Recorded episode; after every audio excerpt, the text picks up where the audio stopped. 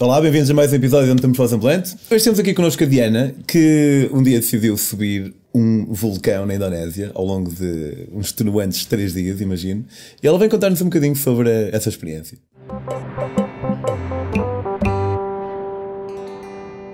Olá Diana, bem-vinda à Metamorfose Ambulante. Olá Pedro. então tu um, uma vez decidiste ir subir um vulcão. Ir... Uma vez, uh, não, não, foi, assim, assim, foi assim há tempo. foi o ano passado, foi o ano passado. O ano passado? Sim, okay. sim. Mas já tinhas feito algo do género? Ou... Uh, não, por isso é que acho que para mim, pelo menos para mim, foi uma experiência muito diferente, porque nunca tinha feito uma caminhada tão grande, uh, não estava muito habituada a fazer desportos com, com grande intensidade, uh, e portanto para mim foi um grande desafio pessoal acima de tudo uh, subir a este vulcão. Foi, é o, acho que é o segundo vulcão mais alto da, da Indonésia. Uh, pá, realmente é uma subida bastante difícil uh, porque é muito íngreme, aquele chega aos quase 4 mil metros de altitude. Uh, por um terreno que não é nada fácil e portanto foi um, foi um desafio bastante grande. Mas tu estavas, estavas em Portugal e, e, e, decidiste ir fazer vulcão ou decidiste primeiro ir à Indonésia e isso fez com que, uma vez estando lá, procuraste aquilo que podias fazer por lá ou, ou como é que soubeste disto? Uh, por acaso é uma história um bocadinho engraçada, porque é que eu ano passado estava num momento um bocadinho de viragem na minha vida, uh, ia, ia mudar de trabalho, mudei de casa, na altura acabei uma grande relação e portanto decidi, bem, eu agora tenho que fazer uma coisa em grande uh, e tinha algumas semanas entre dois trabalhos Uh, e estava a ver voos na net, não é? Que grandes viagens começam assim, a ver voos baratos na net. Uh, e pronto, e reparei que o, havia um voo para a Indonésia, para Jakarta, que não era muito caro, era daqui a três dias. Uh, eu... ah, sim, tipo, yeah, daqui a três dias, tá bem, foi mais ou menos, foi mais ou menos assim. Uh, tinha renovado o passaporte há pouco tempo e portanto tentei, bem, não é tarde nem é cedo. Na altura falei com a minha chefe, olha, eu vou sair do trabalho, quero, posso sair alguns dias mais cedo, é que este voo está mesmo barato. Um, e ela diz: Pronto, podes ir, vai à vontade.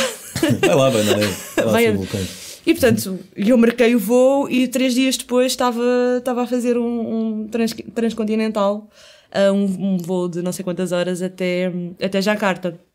E portanto, uh, das, coisa, das poucas coisas que eu pesquisei foi acerca deste vulcão, ou seja, eu não sabia muito bem o que é que eu queria fazer na Indonésia, uh, mas a primeira coisa que eu li acerca da ilha de Lombok, eu soube logo que, que ia querer subir a este vulcão, comecei a procurar, comecei a ver algumas agências que faziam este tipo, este tipo de viagens, sabia... Diz, é, é perto de Jakarta ou...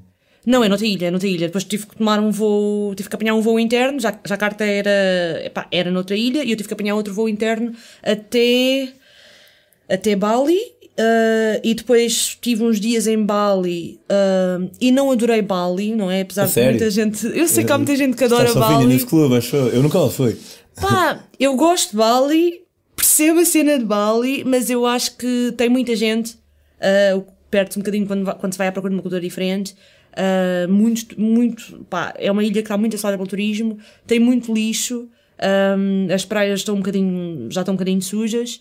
Uh, e portanto, eu quando cheguei lá não fiquei assim deslumbrada, comecei a continuar à procura e, e, percebi que havia uma ilha ao lado que era Lombok, que era um bocadinho menos visitada, um, e decidi apanhar um barco até lá. Foi quando comecei a marcar uh, a viagem da, da subida ao vulcão um, e comecei a arranjar tudo e fui de barco, ou seja, apanhei um, um voo, Portanto, um autocarro, um barco. Jacarta, meteste só umas voltas em Jacarta. Ouvi dizer que é muito foleiro Jacarta. Não fui a Jacarta, não, okay. não parei, uh, tomei o voo de conexão, não saí do aeroporto e aterrei à noite em Bali. Uh, cheguei para aí às 11 da noite, a Bali. Ok. E depois, passado então três dias, apanhaste E passado dois dias, para... sim, passei dois dias em Ubud. Uh, que, que, que, ainda ficava umas horas de, do, do aeroporto uh, e depois é que apanhei o autocarro e o barco para, para, para Lombok. Ok, então, mas já chegaste então já com, com essa com a tour marcada? Mais ou menos, eu cheguei com a tour um bocadinho apalavrada, não sabia em que dia que, que é que ia começar, sabia que queria fazer aquilo e tinha o contacto daquela agência. Uh, quando cheguei ao Bud, comecei a ver com mais clareza o que é que queria fazer, comecei a ver os horários dos barcos, os horários dos autocarros, lá marquei o dia, um, atravessei então a parte, a parte da ilha, ou seja, ainda passei nas Gili, um, que são umas ilhas pequenas que há ao largo de, de Lombok. Depois de Lom das Guilha, que apanhei outro barco para a ilha principal, para Lombok. Um, e depois a, a, o pessoal da tour foi-me buscar para o sopé da montanha, ou seja, aquilo que começa numa, numa pequena aldeia onde eles nos deixam de pick-up para depois começar a fazer o percurso uh, até acima, até ao, até, até ao, até ao topo de, uh, do Mount Rinjani. Pronto, agora estão a passar umas fotografias. E quantos, quantas, eh, quantas pessoas tinha o teu grupo? Uh, nós éramos seis, éramos dois ingleses, uh, dois americanos, uma polaca e eu. Uh, portanto, eu era, destas seis pessoas, eu era a única pessoa que não tinha qualquer experiência em subidas a montanhas ou, ou vulcões ou qualquer coisa do género. Portanto, fui completamente não preparada e nem sequer tinha toda a gente. Eles tinham todos aqueles pauzinhos de caminhada. Sim, sim. Pronto, os, eu não tinha nada disso. Mas não vendiam lá, porque o pessoal costuma ser bastante leste. Alguém me emprestou um. Ok, ok. Alguém me emprestou a dizer, ai, mas não tens, não tens bastão, não tens luz de cabeceira. E eu, não, não tenho nada. Tenho uma sweater. tenho ténis. Ok, tudo bem. Uh, emprestaram umas coisas. Uh, e depois começámos um dia de manhã a subir. Aquilo foram três dias de caminhada. Três dias. Foram caminhada. três dias, ou seja, o primeiro dia. E tu não tinhas preparação nenhuma, então? Não, não Então- tinha. Não. uh, eles, eles, eles avisavam no site que era suposto ter alguma preparação física. Percebi à medida que fui caminhando que realmente. Vou portuguesar isto. Eh, Exatamente, é mais ou menos isso. Uh, o primeiro dia não custou assim muito, ou seja, nós no primeiro dia tivemos mais ou menos 8 horas de caminhada, uh, fomos até ao primeiro base camp, ou seja, até ao acampamento, acampámos lá. uh, e o primeiro dia não custou bastante. É claro que começou a acorda sempre com dores nas pernas, de 8 horas a andar, mas foi, foi, foi, foi fazível. O segundo dia foi, foi terrível e eu acho que foi assim, uh, até ao momento, o, dia mais duro da minha vida que eu pensava, pá, este dia nunca mais vai acabar, eu não vou conseguir. E depois não sentes também uma certa. Como vais com um grupo, não é? Sim. Não, eh, não sentes um bocado. Pá, eu tenho que conseguir. Porque senão esta malta aqui, o que é Sim, que acontece? ah, no segundo dia, vou- eu vou explicar, mas no segundo dia tu perdes um bocadinho a noção. Porquê? Eu- no segundo dia nós acordámos, e eu digo acordámos, entre aspas, não é? Porque eu não dormi, à uma da manhã. Ou seja, eles, ma- Ok. eles mandaram-nos para a tenda, tipo, às 10 ou às 11 da noite, e disseram, olha, daqui a duas horas a gente começa a andar. E portanto nós acordámos, supostamente à uma da manhã, para fazer a caminhada até, ah, até ao cume, mesmo da, da montanha, e portanto todo o percurso é feito de noite. Ah, eles deram, de- dão-nos uma, uma luz de testa, ah, e a partir da uma da manhã até às sete da manhã, que foi mais ou menos o nascer do sol, sempre a andar. Frio, muito frio. muito frio, Altitude é sempre frio, não é? A altitude é sempre fria e àquela hora era, era especialmente fria. Portanto, ah, nós na altura, eu não vi ninguém, eu só quando o sol nasceu, seis horas depois, é que eu comecei a ver que as pessoas estavam à minha volta e que realmente estávamos a fazer aquilo como, como um grupo, porque ah, aquelas caminho- primeiras horas não vês nada. Mas Não- o caminho está marcado? ou- Uh, aquilo é um caminho que é, uh, ao início começa de terra batida, portanto, à, à medida que a altitude vai subindo, um, a paisagem fica cada vez mais árida, portanto, aquilo passa de alguma vegetação para terra batida e depois, na última parte, é só areia, basicamente. Um, E areia que é tramada. É que é um passo para é frente, é dois para a frente e um para trás. é? Exatamente, exatamente. Portanto, com uma luz ali na testa, só via tipo um metro à minha frente. ah, eu sabia que dava, dava um passo, recorrava, porque é, mesmo, é como estar a caminhar numa duna, sempre a subir durante horas que parecem nunca mais acabar.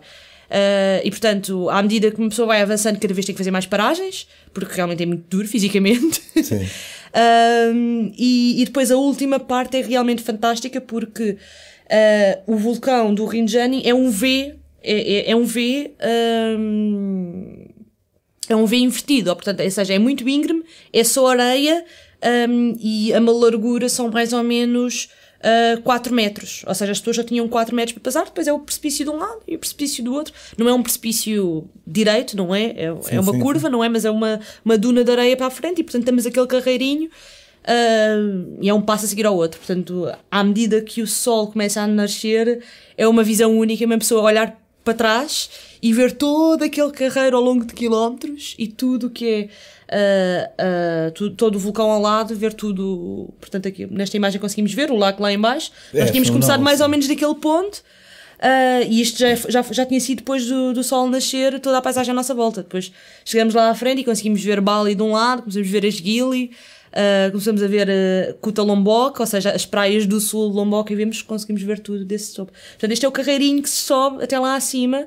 Yeah, é não, tem não tem mais do que 4, 4 metros de, de largura. Portanto, eu até tenho um bocado de vertigem e eu até fiquei bastante feliz de só conseguir vir isto quando cheguei lá, cheguei lá acima, porque esta, esta fotografia foi tirada já na descida. Portanto, Ok. eu a, a subir não vi nada disto. Eu cheguei lá acima, de repente o sol nasceu.